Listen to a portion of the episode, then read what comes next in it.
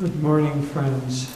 Uh, nice to see you all who are gathered here in the Temple of Light at Ananda Village. And good morning and evening to all of our friends watching from around the world.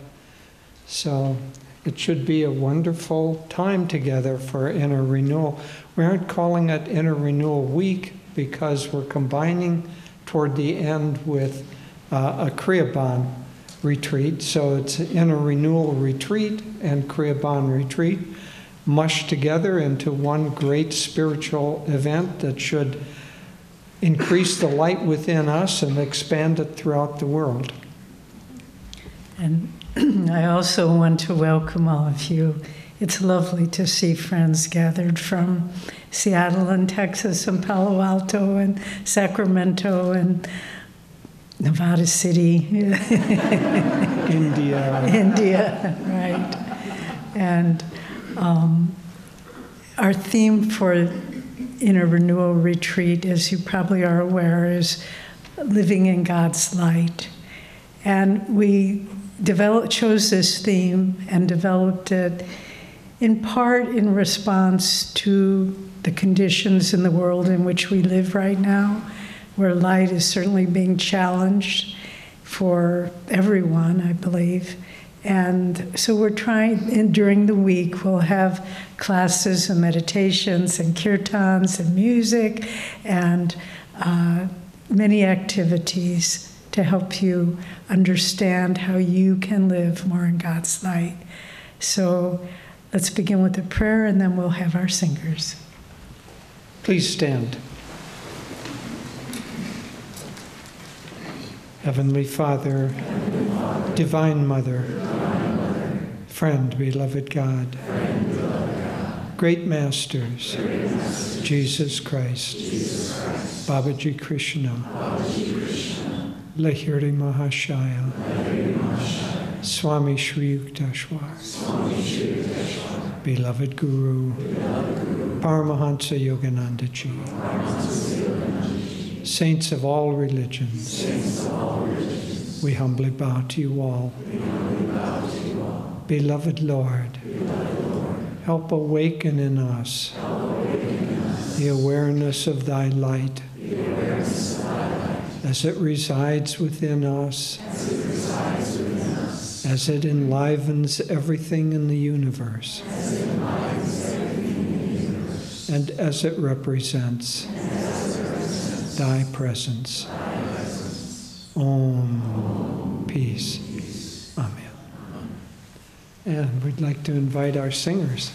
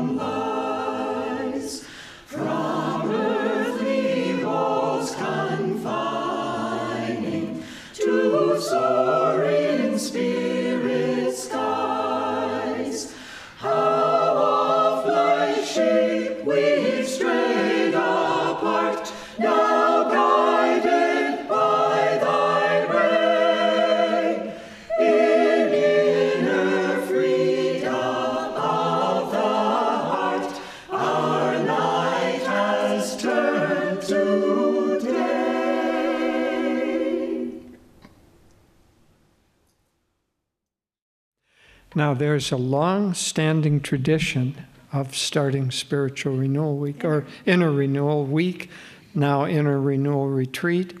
It started many, many years ago when the theme of the week was on the Bhagavad Gita. The Bhagavad Gita starts by the two armies having gathered together, and Krishna and drives the chariot with Arjuna in it between those two armies. And then the beginning of the Bhagavad Gita is talking about the warriors, the major warriors on each side. And then all of a sudden there is a big clamor of noises. So the, the uh, Kauravas, who represent the enemy, the dark side, um, they begin to make lots of banging on shields and trumpet sounds and so on. And the Pandavas respond by blowing their conches. Now, the Pandavas represent, each one of them, Krishna and the five brothers, represent the chakras. And the conch sounds, and each conch is given a name. Each conch represents the sound of a different chakra.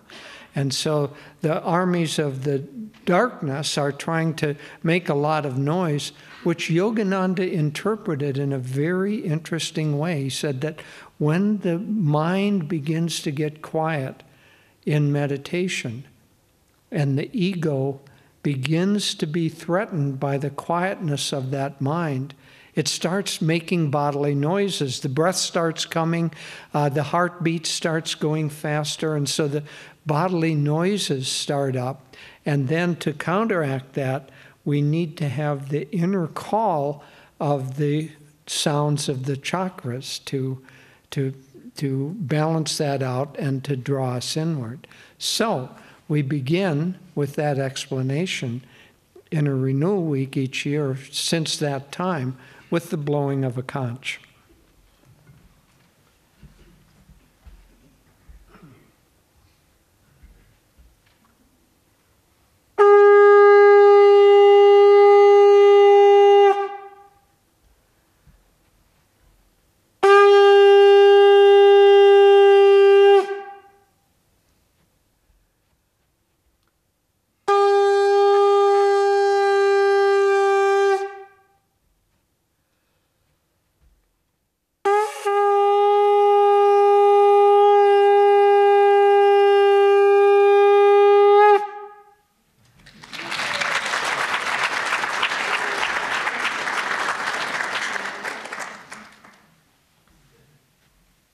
There are a couple more days to follow our other tradition, which is to hear me flub one of those attempts at blowing a conch.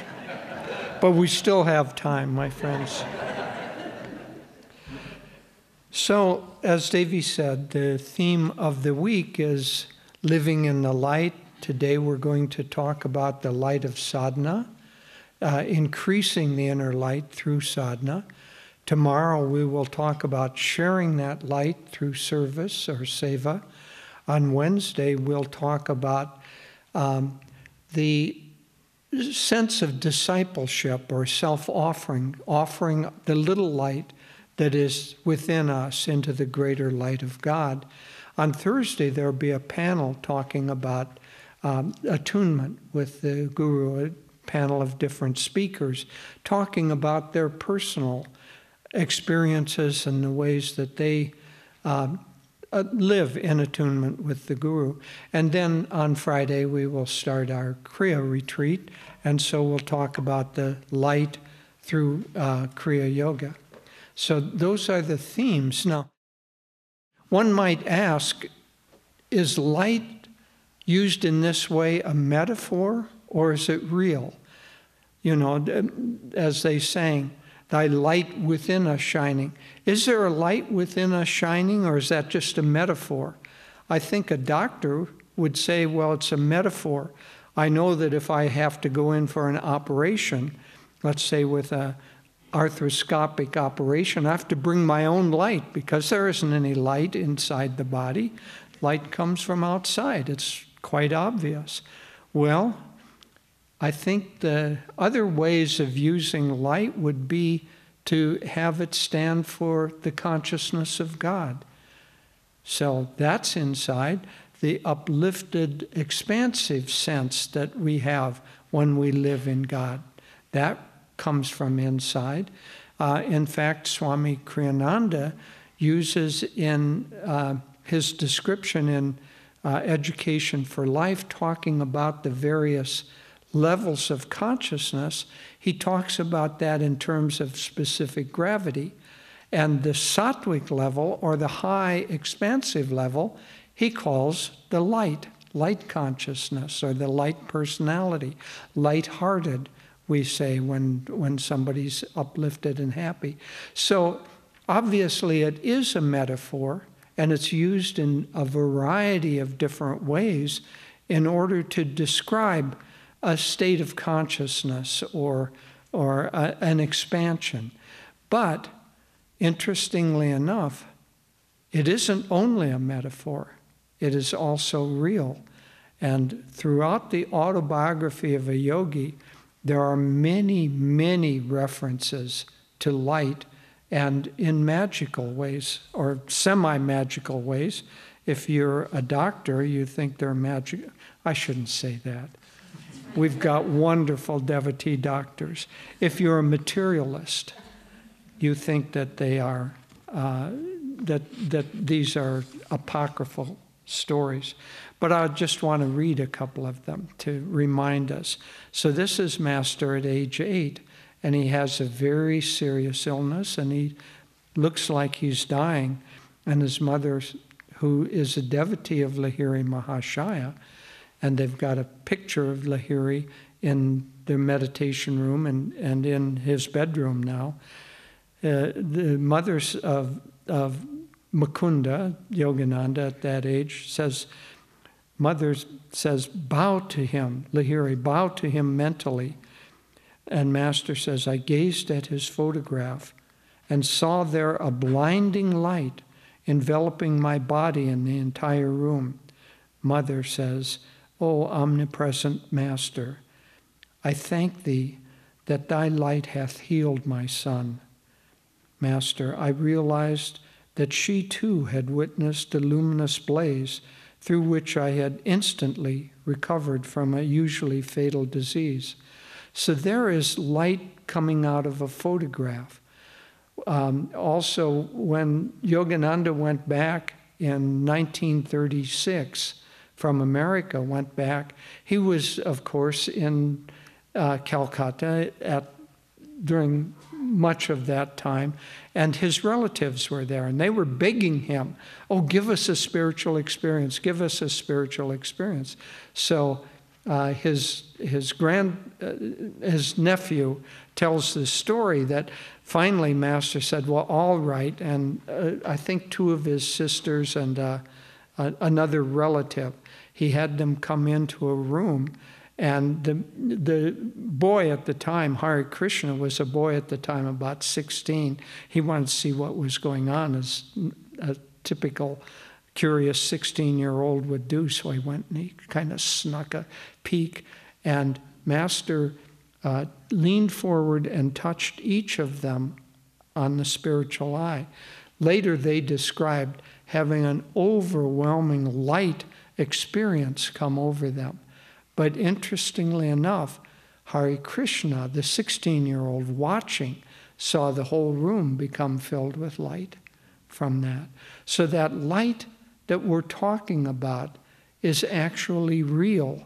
And there's an experience of it, not only subjectively that we have within ourselves, but also objectively that other people can have as they see that. Another, uh, later on, uh, master uh, was with, this is the story from their autobiography, which you'll remember from, it's only another crochet away, another crochet. Well, during that time, he visited a great saint, Ram Gopal Muzumdar. And if you'll recall, he tried to um, go to sleep, and this is as he wrote in the autobiography. Around midnight, Ram Gopal fell into a silence, and I lay down on my blanket. Closing my eyes, I saw flashes of lightning. The vast space within me was a chamber of molten light. I opened my eyes and observed the same dazzling radiance. The room became part of that infinite vault which I beheld with interior vision. Why don't you go to sleep? Sir, how can I sleep in the presence of lightning, blazing whether my eyes are shut or open? You are blessed to have this experience. The spiritual radiations are not easily seen. So, those radiations are not easily seen. But this week, we're going to talk about how we can see them because it's, it's a very, very important subject. And then I'm just going to end with this quote. This is, uh, again, from Autobiography of a Yogi, and it's in the chapter, The Law of Miracles. The masters who are able to materialize and dematerialize their bodies or any other object, and to move with the velocity of light, and to utilize the creative light rays in bringing instant visibility to any physical manifestation, have fulfilled the necessary Einsteinian condition. Their mass is infinite. Um, I won't go into that. You can reread that if you want. The astral body is not subject to cold or heat or other natural conditions. This is Sri Yukteswar describing. The anatomy includes an astral brain and six awakened centers in the Sushumna, or astral cerebral spinal axis. The heart draws cosmic energy as well as light from the astral brain and pumps it to the astral nerves and body cells, or lifetrons. Astral beings can affect their bodies by lifetronic force or by mantric vibrations. So, here he's describing this is in the chapter the resurrection of Sri Yukteswar, where he's describing life on the astral plane and what it's like. So he's describing here the astral body. Don't fall into the delusion that the astral body is what we get once we go to the astral plane. We already have that astral body. That body functions within us all the time. And that same, those same lifetrons are keeping our physical body alive. Now, the physical body, as the physical senses, act primarily as a kind of a curtain or a blockage from us being able to perceive finer realities. And so, most of this week, and especially today, is going to be focused on the fact that we have these finer realities already existing within us. And one of the main purposes, if not the main purpose of sadhana, of any spiritual practice, is in order to remove whatever curtains or veils that block our ability to perceive ourselves as we really are. And when we get into um, talking specifically about sadhana, we'll talk about how our sadhana works specifically to help withdraw the energy uh, works with pranayama to withdraw the energy, control it, and withdraw the energy from the senses in order for us to be able to perceive in a finer way the realities of the universe around us. Now, we sit here today and we look around and, and we think that what we see is what you get. What you, if what you see is what you get. So the reality is, and truly is for the materialist, what he can, he or she can perceive with their senses. And then by extension, we have instruments that can extend the senses a little bit so that uh, you, you have a microscope and that allows you to see little things, and you have a telescope and that allows you to see uh, things that are far away, and uh, various instruments. But the senses and our conscious mind perceive not reality in its total. They receive, they perceive not even what I would say is you, you've all heard, you know, the tip of the iceberg, where uh, the tip represents a seventh and the rest of the iceberg is underneath so that you can't see it. So the tip of the iceberg is what we perceive through our senses. I wouldn't say even the tip of the iceberg. I would say the most recent snowfall on top of the tip of the iceberg. That's about how much we actually see. And the rest of it, we, we either don't perceive at all or our minds make it so that we aren't aware even if we're able to perceive it. What do I mean by that? Well, let's do a little experiment. Simple. From the time that you were born until this very moment that you're sitting here, your heart has been beating. It's probably been beating about once a second, let's just say roughly, from that entire time, from the very moment that you were born. How often have you been aware of the beating of your heart? Now, just as an experiment, you can feel it very easily if you bring your. Can you feel your pulse there? So, so that's part of the easily perceived reality that we're simply unaware of because we don't pay attention to it. So, one way of having just the snow on top of the iceberg is that we don't pay attention to the vast majority of what's around us. But that's easy to feel. Now, I think most of you or all of you know Jyoti Mudra. Bring your hands up and listen to the sound in the ears and try to see light.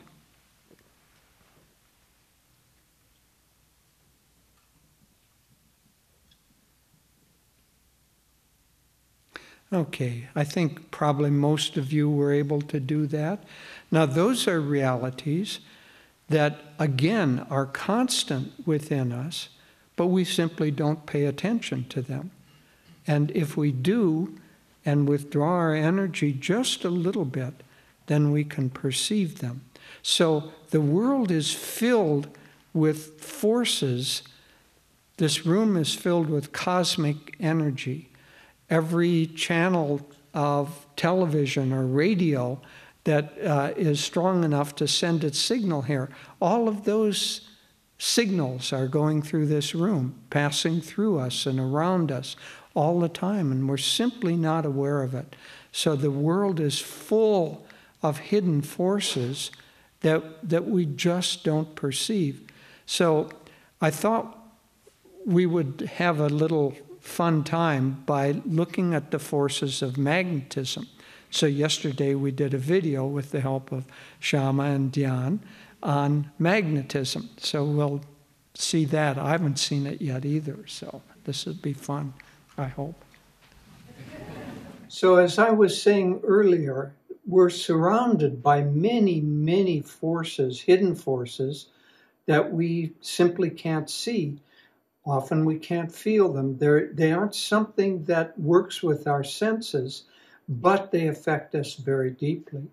Now, with yoga and especially with meditation, one of the primary things that we're trying to do is to become aware of these hidden forces. And once we're aware of them, then we can begin to control them. And that will help lead us toward spiritual growth. So what I would like to do now is do a little simple demonstration of the principle of magnetism. So now I would like to demonstrate the different strengths of magnetism that people typically have. Let's start with a relatively weak-willed person, somebody who hasn't accomplished and isn't able to accomplish much in life. For that person, I'm going to use just a typical refrigerator magnet. And that person is able to have a little bit of magnetism. They can attract a little bit to themselves, and but not very much. Next, I'm going to use a magnet that would represent somebody who has a lot more willpower, somebody who's successful, perhaps in business, perhaps in the ability to get through school and so on. For this, I'm using a stronger magnet. And as you can see, that person is able to attract considerably more to himself. And finally, I'm going to demonstrate what happens when you work on your willpower, work on your magnetism. So let's call this person the Kriyaban magnetic person. So for this, I'm going to use this magnet, and there's the Kriyaban magnetism. So, as you can see, there's a reason why we practice these spiritual teachings. Now I want to demonstrate one more principle. For this, I'm going to need one more prop. Now, the principle I want to demonstrate now is something that we have always heard. We've heard the principle of one moment in the company of a saint can be your raft over the ocean of delusion. The reason for that is that a saint magnetizes us with spiritual consciousness. To demonstrate that, I'm going to take this typical screw and show you that it has no magnetism at all. It can't pick up anything. But now, one moment in the company of a saint, being able to be with that saint even for a single satsang. Let's see what happens now to that unmagnetized piece of iron.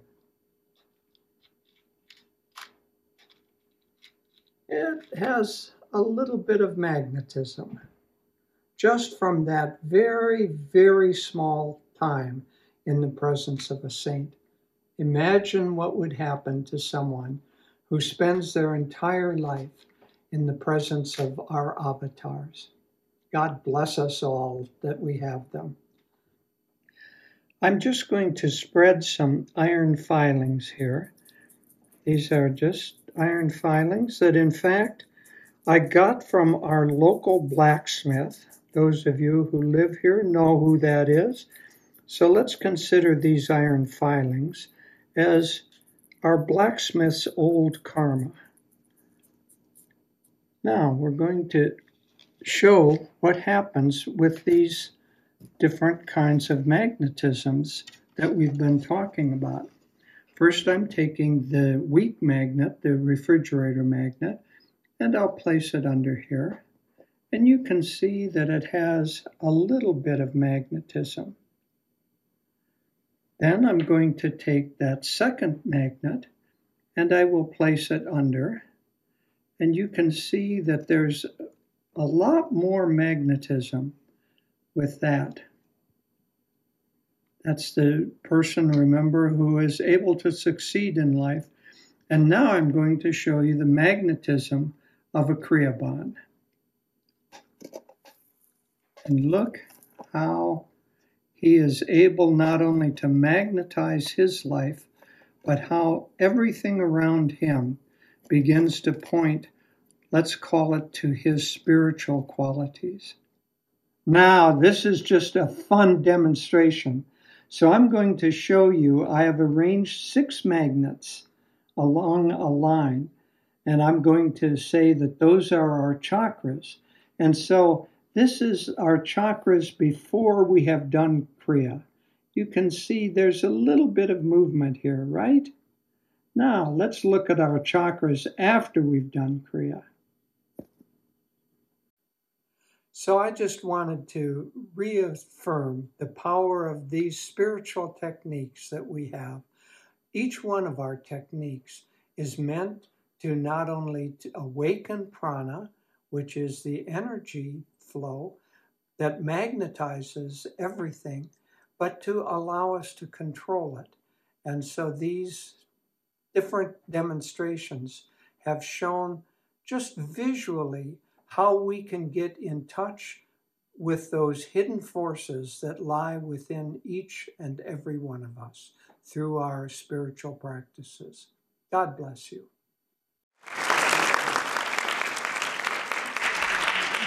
So that turned out to be fun, huh? Even with the massive uh, production budget that we that we had for it, and without Steven Spielberg, who did not agree to direct it. we were able to pull it off. So, the point being that we have both around us and within us many, many hidden forces that, that we don't see with our senses, we can't perceive with our senses. Even this, we weren't seeing the force field of the magnetism, we were seeing the effect of it. So it, the force field itself, the magnetic lines, um, attracted the iron filings in the pattern that it did. So, Master, we could give a whole week's course on magnetism alone. Master talks about it a great deal. Each of our chakras has a particular kind of magnetism. Uh, each has a different magnetism the top of the spine, the bottom of the spine have a magnetic pole. Each chakra, one to the next, has a positive and negative magnetic pole. You move up, the next becomes, and so on. So that hidden force, but without having to dwell down, because it's obvious that there are these hidden forces, let's move on to sadhana and why sadhana is so important to our spiritual lives. What I didn't have and didn't have the equipment for was to show the property of electromagnetism. And that, that shows the energy even more clearly in the sense that when you have a mag, uh, an electricity flowing through a wire, it creates a magnetic field around it. And so the energy flowing through call them the wires of our nerves, creates a magnetic field. The astral energy in our chakras creates a magnetic field. And so those magnetisms have the property of attraction.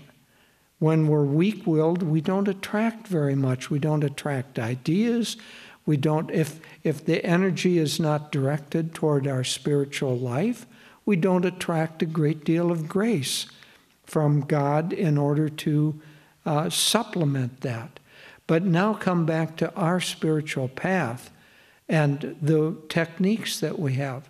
First of all, the techniques are all designed, each and every one of them are designed in order to help us become aware of the flow of energy. Start with the energization in the morning. I hope you all start with energization in the morning. If you don't, you're missing out on 20% of our spiritual path. So you can take it or leave it, but I prefer to take it. So that teaches us we send the energy to and um, withdraw it from the various parts of the body. That teaches us to become aware of and in control of using the will to send and withdraw the energy from, from wherever we want to send it. Um, then we move on to Hong Sau. Hong Sau is meant specifically to begin to allow us to take control of the prana in the subtle spine. Remember, we've got that astral body already residing within us. In fact, you could really say that we are more the astral body than we are the physical body. We don't think that way because our senses allow us to perceive the physical body, but really we're more astral beings than we are physical. Sri Yukteswar said the physical world is like a, the little wicker basket that hangs underneath the vast hot air balloon. And so our physical body seems more real because we're sitting in that wicker basket and unable to perceive the big balloon above us. But our astral body is, is much larger or, or more powerful than our physical body. So these techniques are trying to get us to be aware of these subtle energies, just as that demonstration allowed us to become aware of the forces that of magnetism as we, with our consciousness, as we do these techniques, we become more and more aware of the, the various subtle aspects that reside within us. And so, by doing Hong Sau, because the flow of energy, the willpower, the mind, and prana are all tied together with the breath, we concentrate on the breath. Virtually all techniques of meditation, whether you're talking about mindfulness, if you read about mindfulness, it starts with talking about observing your breath or watching your breath. Almost all meditation techniques start with that because that's the essence, that link between breath, mind, and prana uh, is at the heart of the science of yoga. And so by observing the breath, we begin to be able to feel it, feel those, those inner energies. Now, why don't we feel them all the time? You can't even feel your heartbeat most of the time. Most of the time, you aren't paying any attention whatsoever to these subtle energies. So, in meditation, we attempt to put aside uh, the distracting energies of the senses and the outward pull, and we sit quietly and simply observe the breath. As you observe the breath and use the mantra along with it, Hong Sau mantra, Mont- that mantra works in the subtle spine. Remember, it's, it's said in this uh, uh, astral beings can affect their bodies by li- lifetronic force or mantric vibrations. Hong Sau is a mantric vibration. And by using that, we are uh, beginning to get control of that energy. Master, when he was a young boy, uh, at age eight, and around that time, he would practice Hong Sau for eight hours at a time until he could go breathless. Even before he left, eh, he left home and met, um, met his guru. Um, we were told by the grandson of his, his dear friend uh, Tulsi Bose. He lived much of his teenage years in the Tulsi Bose home. Tulsi and Master would go in to a little room along with their Sanskrit uh, teacher, and they would meditate there, and they would go into samadhi and they would levitate, and uh, as a teenager. And so he was working with these subtle forces, but it started with him working with Hong Sau. That's where he started because that allows us the, the concentration, the uh, awareness always precedes control. If you aren't aware of something, you can't control it. So becoming aware of the breath and then aware of the energy uh, here uh, of the breath here near the spiritual eye, we begin to become aware of also the inner energy and the inner light. Then, of course, we move on to the whole science of Kriya Yoga, which is absolutely specifically meant in order for us to try to feel and control those inner energies, the flow of prana in the spine. Those of you who don't have Kriya yet, by all means work toward it because it allows you to begin to uh, work with that finer energy. Well, so what? So now we're able to feel the energy. We can feel energy with our hands, we can rub them together. That still doesn't accomplish the job. But what it does by being able to begin to be aware of these subtler forces and starts with the subtle forces within us, we become aware of the subtle forces that rule the whole universe. magnetism on a physical plane, magnetism on a spiritual plane, consciousness on a mental plane, uh, the brain science and all of that, but consciousness beyond the body, because consciousness doesn't arise from the brain. So, with the senses, what we do is we become locked into the world of the senses and of the mind, which interprets those senses and, and works with them. And that's the conscious level. And we function on that level, but if we stay there, we stay only on the snow on top of the top of the iceberg. We don't become aware of the rest of our reality. So, what sadhana really is trying to do is it, uh, the techniques of sadhana are the things that build the bridge between outer awareness and inner awareness.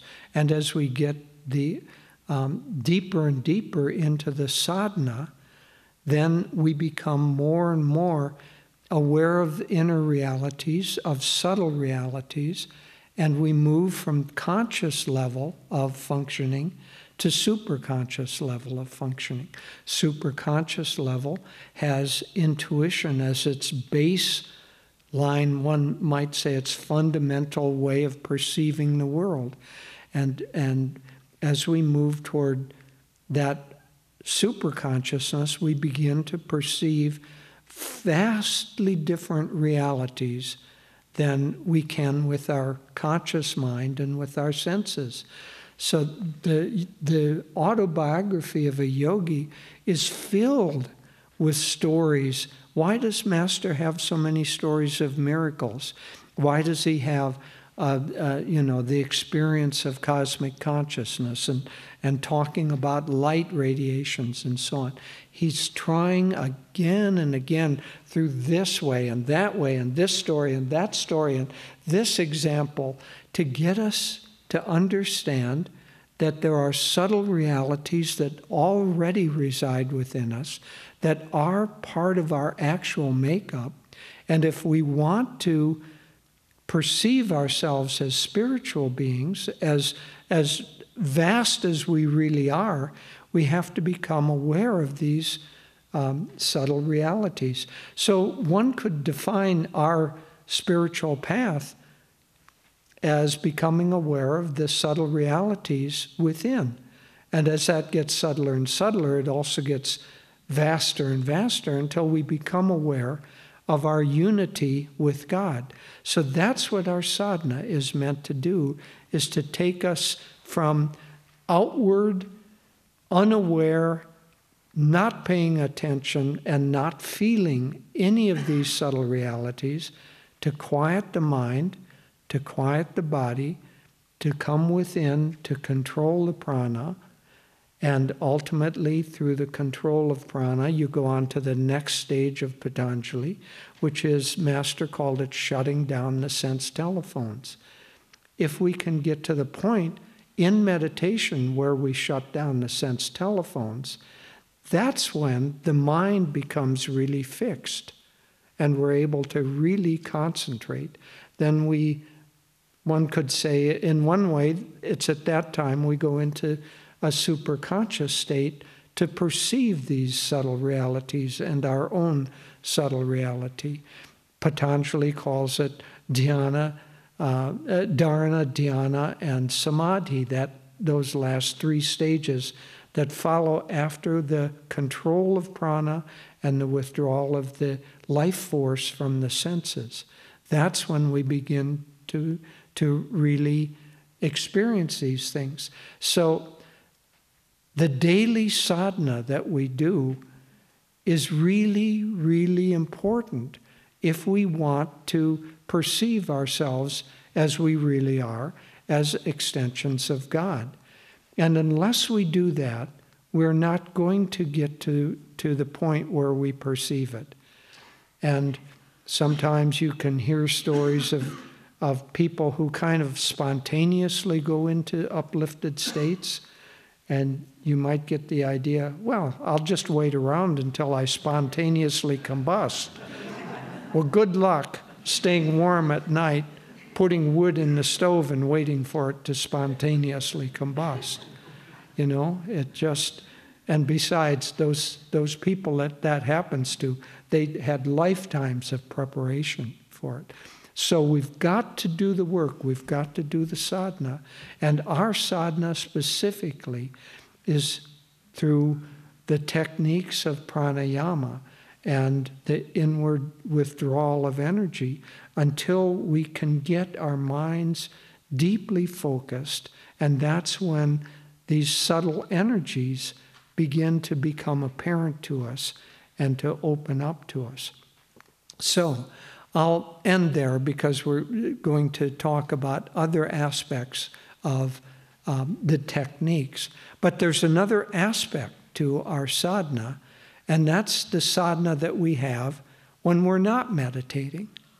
Because the sadhana that we have for the other, whatever they are, 16 hours a day, that better be active too, or we aren't going to get very far. And so, what does sadhana outside of meditation look like? Basically, it is the variety, one could call it a basket of techniques or practices or attitudes that keep the mind coming back to God. Keep the spotlight of my mind ever keeps turning on Thee. In the battle din of activity, my silent war cry will be God, God, God. So anything that we do during the day that brings our mind back to God is going to be part of our sadhana. We can do an inner, inner chanting, we can do mantra, we can practice the presence of God, feeling that God is our companion, uh, around us, doing things with us, helping us, always there. As we do that, our mind begins to become aware of the fact that these things that sound like maybe they're not very real actually become real. So that if we stop and we pray or we stop and we feel our connection with Master before we do something, we will actually feel and it gets clearer and clearer. We'll feel His inner guidance, either directing us and blessing us or warning us and telling us not. And as our intuition develops, then we begin to be able to make the proper choices in life. So, all of that, all of those techniques and attitudes of turning our mind toward God is very important. But one might call that, so we've got two, two parts to our sadhana meditation sadhana and out of meditation sadhana. So, in this out of meditation sadhana part, what I've been talking about, one might call that the outer way of practicing the presence of God. But there's an inner way. I want to read from Master uh, first, first from Swami, because he talks about this. Um, in an article there, he talks about the um, practicing the presence of God. And as I say, usually it, it's kind of God is with me, He directs my thoughts, He's helping me, He's my companion. Swami said there's another more inward way. Chant Om mentally at each chakra in upward sequence from the base of the spine. Direct the energies in those chakras up the spine by mentally gazing, as it were, at the point between the eyebrows. So, practicing the presence is like having God beside you.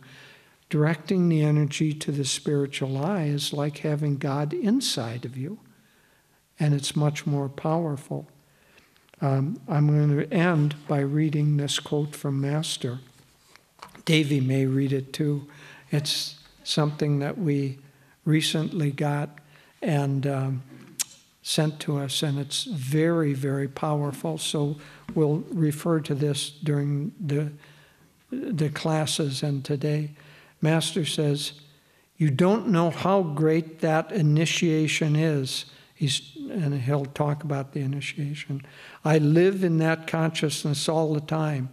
You explode these two tunnels, meaning the inner tunnels in the Sushumna, by constantly going up the, and down the spine, mentally chanting Om at each center, and by the practice of Kriya. First, you will feel that light in the spine, then, you will see it. Then, when you can explode those two tunnels, your astral body can get out. The great work now before us is to practice Kriya and going up and down the spine, chanting Om at each center. In that way, you will gain more than reading all the books. Practice going up and down the spine and get acquainted with those currents. Now, that is a powerful statement. So, that is the real way to practice the presence of God. And since I received this, we, somebody sent us to it as a result of a meeting we had about three weeks ago. Since that time, I've been practicing during the day as well as in meditation. Sometimes I'll wake up at, in, night, in the night and I'll practice this. Just go up and down the spine, chanting Om at each chakra, trying to feel that chakra and go up and down, up and down, and it will bring the awareness of those centers, the awareness of that subtle energy, and the awareness of the presence of God, who is our own true self. It will bring that from unawareness and passivity to a dynamic reality in our lives. And that is the goal of the spiritual path.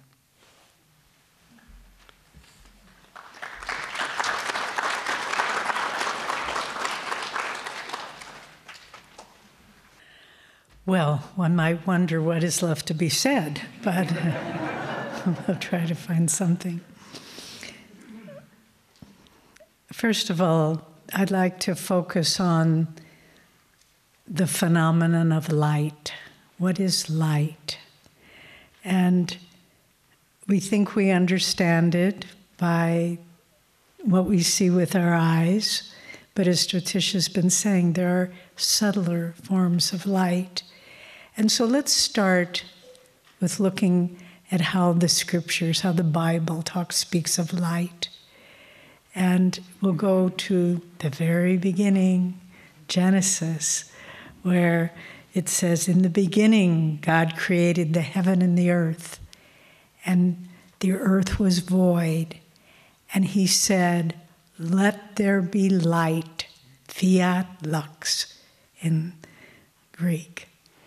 And so what they're saying is in the beginning there was just the void and master said God's first command to order the universe to form creation was let there be light. That's how it all started. And that's the underlying reality of it all. So we think there's the world of light and shadow, but there's also the world of ultimate absolute light. And this is what we're talking about today. Farther on in the Bible, in St. John, it says, There was a light that shineth in the darkness, and the darkness comprehended it not. So here we're not, again, we're not talking about, oh, the sun's going down, it's getting dark, I better turn on the light. We're talking about consciousness because this light through which God manifested all of creation is conscious. It isn't just a reflection of the moon or the sun, it's conscious force. And the darkness, which puzzles at this light, what is that light that's shining in the midst of me? You know, I always, I love reading about uh, ancient archaeology and discovery of tombs and so forth. Been fascinated by King Tut's tomb and the discovery. And you know, that tomb was in absolute darkness for thousands of years. And then the famous archaeologist Howard Carter, he figured out where that tomb was and he drilled a little hole and the light entered that tomb for the first time. And the people, his assistants, were all saying, What do you see? What do you see? And he said, Wondrous things. And that's what happens when the light shines in the darkness for the first time. And that's a metaphor for our own life, is our own consciousness, because we have that part of our consciousness that is in the darkness, that doesn't understand the light. When I first attempted to read autobiography of a yogi, I just thought this can't, I'm sorry to admit, but it's true, maybe it'll help you. This can't be real. There isn't miracles and light and little by little, I started years, decades, lifetime. You know, this is more real than the, the tangible, what's seemingly tangible world. So the, con- the part of our consciousness that doesn't understand the light, that rejects it, and not necessarily fights against it, but just doesn't understand what that light within us shining is. That's why we need sadhana. And Swami said, to understand the light within us, we have to raise our consciousness to the light. And so we keep talking about raising the energy because the higher centers of awareness are to, are to be found in the upper part of our nervous system the spiritual eye, the crown chakra, the brain. And so by raising the energy, we can begin to perceive it. And just as Master would look at his disciples, because he lived in that light all the time, and he said, I see you all as beings of light. You have no idea how beautiful you are.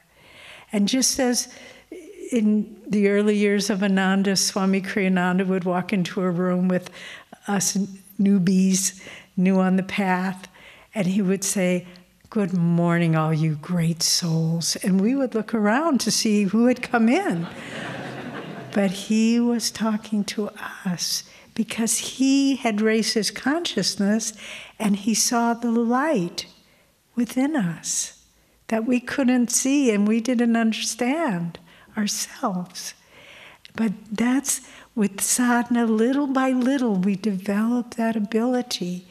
And the autobiography, Jyotish and I just had a period of seclusion in January, and I really read for the, I don't know how many times I've read the autobiography, but I, my experience is, and I would guess it's yours too, every time I read that book, I come to a new paragraph that that wasn't in the book the last time I read it. This must be a different version. It's just that the light didn't come, the darkness didn't comprehend the light. I didn't understand it. So I might have read the words, but they didn't mean anything to me. I didn't feel them inside. But the theme of light and becoming one with the light, one might say that's the main one of the main themes in autobiography. There are a number of them, but that's certainly got to be one of the main ones. And when Jyotish told the story of little eight-year-old Mukunda being healed of de- deadly Asiatic cholera, I love that phrase. I don't know why; it's just very dramatic. But and then shortly after that, little Mukunda says, "I was sitting on my bed." meditating after my healing from Lahiri Mahashaya. And I, the question arose in my mind what is behind the darkness of closed eyes?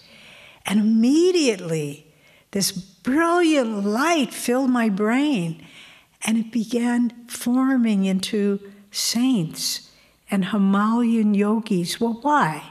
Because they're one with the light. When he was his consciousness was filled with light, he could see those beings that were in the light, just as remembered later on in autobiography when Sri Yukteswar walks into Lahiri Mahashaya's room.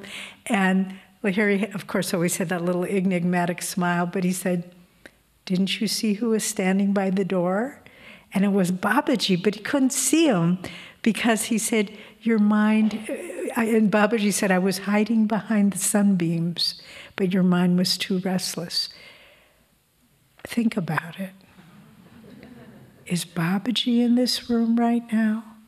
Is Master in this room right now?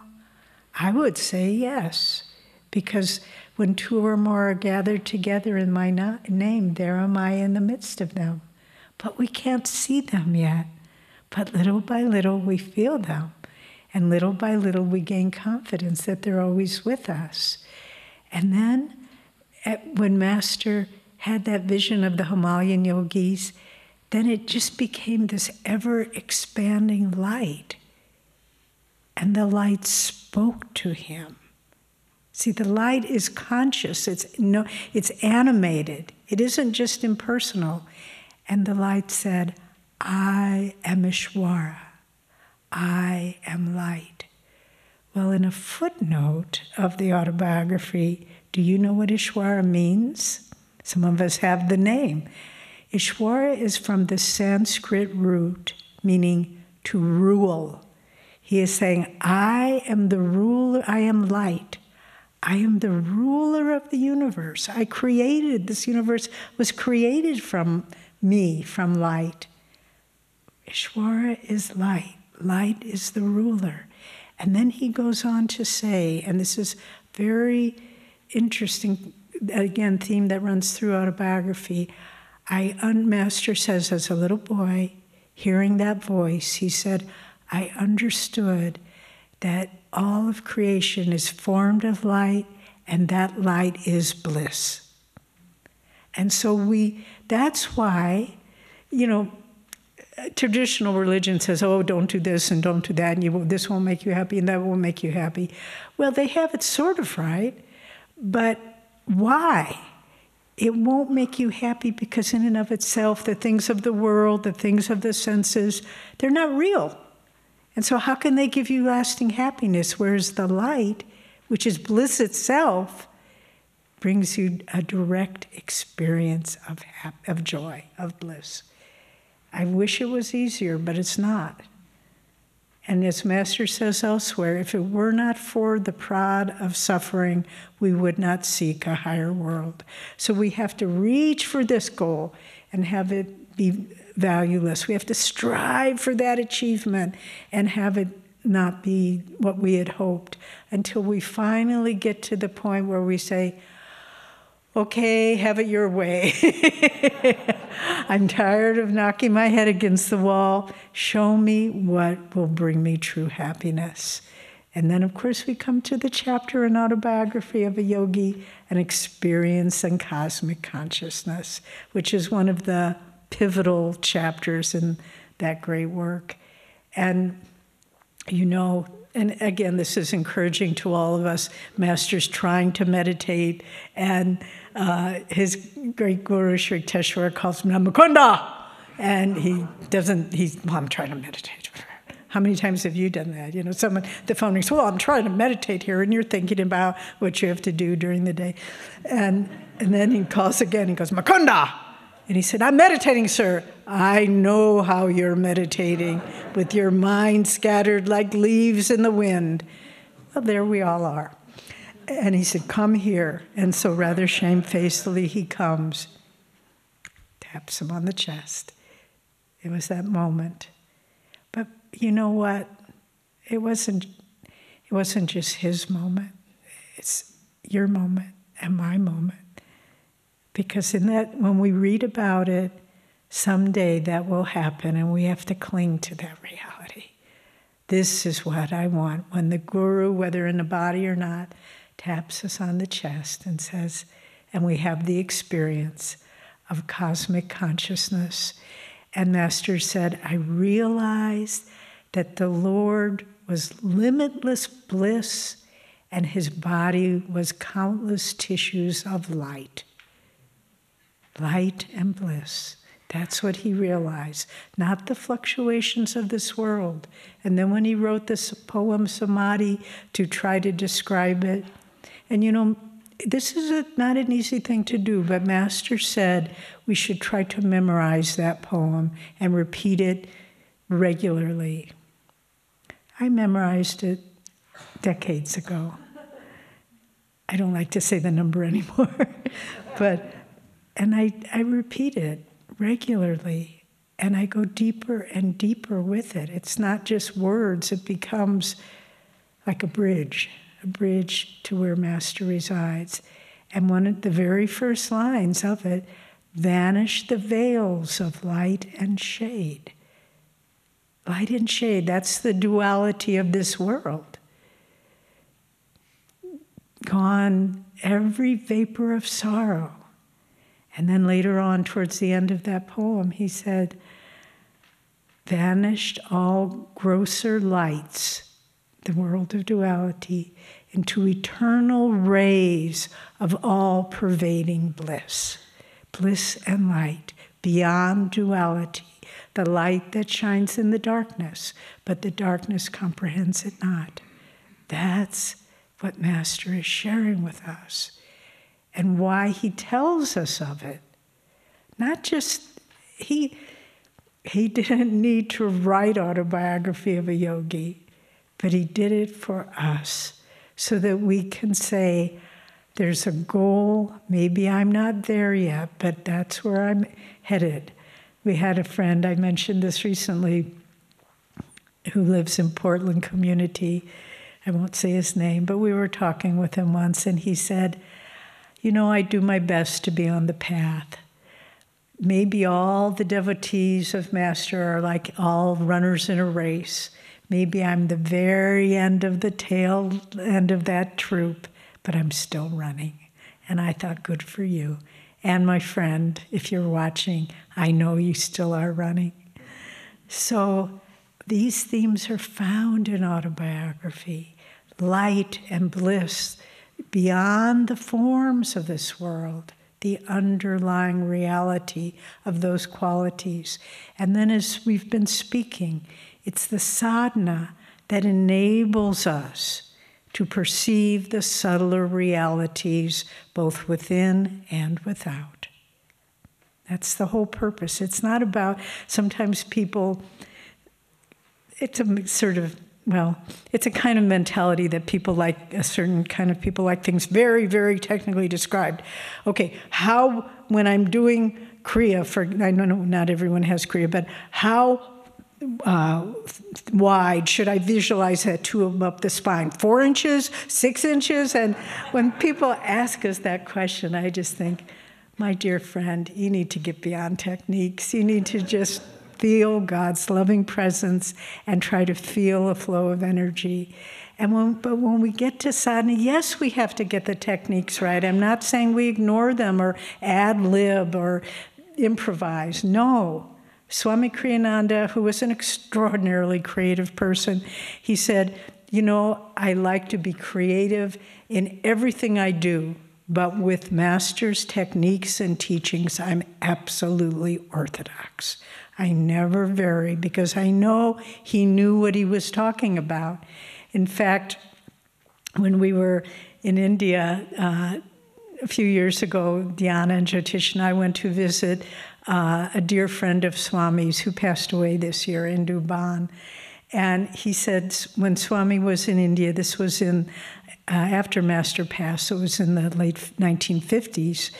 Um, he went to see, a, he went to get darshan from another saint, um, Swami Muktananda was, if you know who he is. And Muktananda, he was he had a different teaching, and he said to Swamiji, your guru teaches the mantra Hong Sau. That isn't correct. No, it shouldn't be Hong Sa. And Swami didn't know what to say. This was this very high saint, supposedly, but he quietly left. He didn't want to be around that anymore. And, and then he, there was and our friend Indu told this story. He flew directly back to Delhi, where he was staying, and he, he called up to Indu. He was staying with Indu and his mother, and uh, he said there was a, a Vedic scholar, Swami Narayan, who knew, who had a photographic memory, and he knew all of the teachings past from long ago. And, and Swami was in a cab and he called out to Indu, Indu, we must go to talk to Swami, Narayan Swami. And he, and he said, Well, come in first. You've been traveling. No, I'm not getting out of the cab until I get this settled. And so Indu said, Fine, fine, fine. And so then they went over to Narayan Swami's house and he must have been playful. He saw the Swami was so intense. You have to tell me, you have to tell me. Is it Hong Sau the true mantra? And and Narayan Swami said, Oh, let's have some tea. And, and Swami didn't want to have tea in that video. Okay. He said, No, you must be hungry. Let's have some lunch. And Swami was just about jumping out of his skin. And then finally, Narayan Swami had this vast room filled with books, books, floor to ceiling. And he knew every page and every one of them. And he said to his assistant, See, on the fifth shelf, five levels up, 20th book from the left. Pick out that book, open it to page 26. He did, opened it up. The true mantra is Hong Sau. That's all Swami needed. But I'm sharing this story just to say how important orthodoxy to the techniques are. But understanding that the techniques, we don't stop with the techniques. Master said doing Kriya, for example, is like preparing the food, but sitting in the silence afterwards is eating the dish. Don't forget that. I have forgotten it for too long. That, you know, I look at my, how much time do I have? Okay, I'll do my Kriya. Okay, now I go. You're missing the whole point. Why even do Kriya if you're going to jump up and not feel the energy from it? So be sure to give yourself time to experience inner realities after you finish the techniques. So then Jyotish touched on some of the different techniques. There aren't that many, but energization. Let's just focus on the prayer that we do before energization. Heavenly Father, Divine Mother, recharge my body with thy cosmic energy, my mind with thy concentration, and my soul with thy ever new joy. That's the whole purpose of energization right there. If you get the prayer right with concentration, you'll get the exercises right. And not worry, should your wrist be turned this way or that way? That is not that important. But so, what is it? Cosmic energy, concentration, magnetism, willpower, and then bliss. It's the same formula drawing the energy which is light, concentrating it, feeling the bliss. That's the point of the energization. And if you get that right, meditation, you'll get the deeper aspect of meditation. Now, Hong Sau, Jyotish talked about it, but there's also a wonderful quote that I want to read, and this is um, after Master has the experience of cosmic consciousness. And he says, The breath and restless mind were like storms which lash the ocean of light into material form. No perception of the infinite as one light could be had except by calming these storms the breath and the rest, restless mind. That's what we do with Hong Sau. And if we can still the mind, then we can have the perception of God as the one light. And there's a beautiful passage I also want to read from autobiography. And this leads us to the concept that there's the light and dark, or not leads us, but amplifies the concept that there is the light and dark of this world, but then there is the light that shines in the darkness. And this is at the very end of, again, another pivotal chapter, the law of miracles, where Master, you know, Swami said he could be with any group of people. He could be with a group of doctors. And he, by tuning in, he could tune into medical science and the subtlety of it. He could be with artists and tune into them. Well, in this chapter, he tunes into the consciousness of theoretical physicists. And you read it and you think, this man so filled with devotion and love and simplicity, how could he write this chapter? But he just tuned in to the consciousness of physicists. And the point of the whole chapter is to prove, and he says, if it must be from science, so be it, that man realizes that light is the only reality. So, this, I'll just read this passage where at the end of this chapter, The Law of Miracles, where Master has been in a movie theater and he's been seeing, you already know the, the passage. Um, it's nice to have people here who are with you. um, where he's been watching a film re- newsreel of the horrors and the suffering of on the battlefields in France during World War One, and he's just feeling so anguished to see the struggle and the pain, and then this is where I'll begin reading. A gentle voice spoke to my inner consciousness, look intently. You will see that these scenes, now being enacted in France, are nothing but a play of chiaroscuro, that's light and shadow. They're the cosmic motion picture, as real and as unreal as the theater newsreel you have just seen, a play within a play. My heart was still not comforted. The divine voice went on Creation is light and shadow both, else no picture is possible. The good and evil of Maya must ever alternate in supremacy. If joy were ceaseless here in this world, would man ever seek another?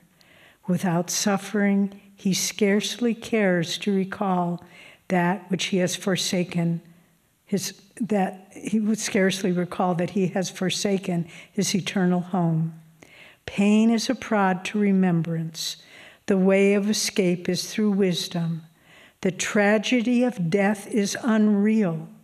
Those who shudder at it are like an ignorant actor who dies of fright on the stage when nothing more is fired at him than a blank cartridge. My sons and daughters are children of light. They will not sleep forever in delusion. Then he goes on. As I finished writing this chapter, I sat on my bed in the lotus posture. My room was dimly lit, lit by two shaded lamps. Lifting my gaze, I noticed that the ceiling was dotted with small mustard colored lights scintillating and quivering with a radium like luster. Myriads of penciled rays, like sheets of rain, gathered into a transparent shaft and poured silently upon me. At once, my physical body lost its grossness and became metamorphized into astral texture. I felt a floating sensation as barely touching the bed, the weightless body shifted slightly and alternately to the left and right. I looked around the room. The furniture and walls were as usual, but the little mass of light had so multiplied that the ceiling was invisible. I was wonderstruck. This is the cosmic motion picture mechanism. A voice spoke as though from within the light shedding its beam on the white screen of your bed sheets, it is producing the picture of your body. Behold, your form is nothing but light. That's who we are. And then we come, and we'll talk about this more on Friday the technique of Kriya Yoga to bring, to open the spiritual eye. And hearkening back to the scriptures, it says in Matthew, quoting Christ, If thine eye be single, thy whole body will be filled with light. And our job is to awaken the astral energy within us to open that spiritual eye. And if that's what it means, if thy eye be single, doesn't mean if you have, there's different translations by people who don't understand the mystical meaning of it.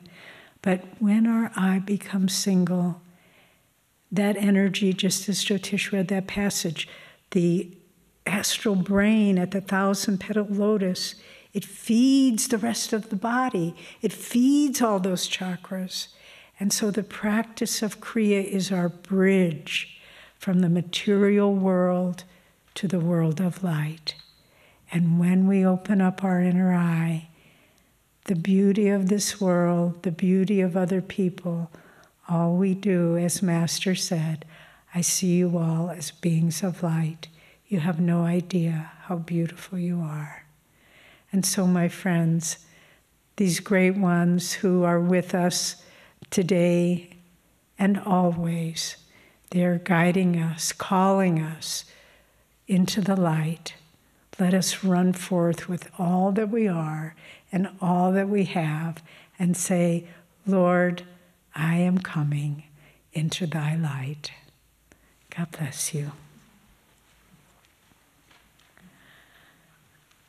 Before we take our, we'll have a little break and then we'll meditate. But I want to invite Nayaswami Dhyana to come up, if you would.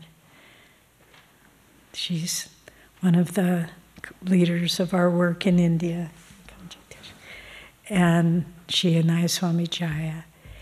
And more than that, she's been our soul friend for many decades. We've served all over the world together and had many, many adventures. Someday we should write a book. the,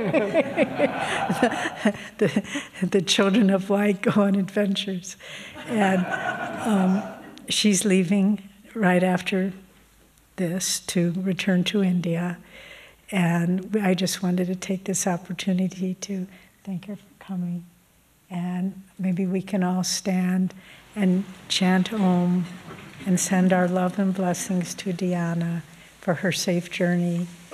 She's doing a remarkable job of spreading Master's teachings in India. And she comes here and she looks like a, a quiet person, but believe me, she's not.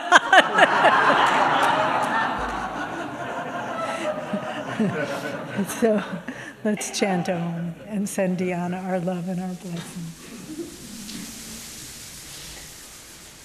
Oh.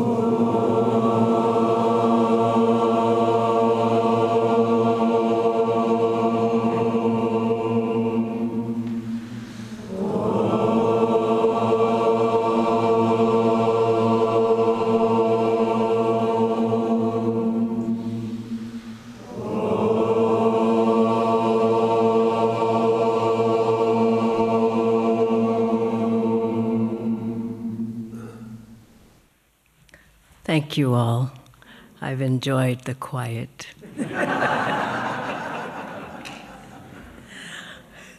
okay, we'll have a little break now, but leave quietly because some people like to stay and meditate, and then we'll start our meditation at noon.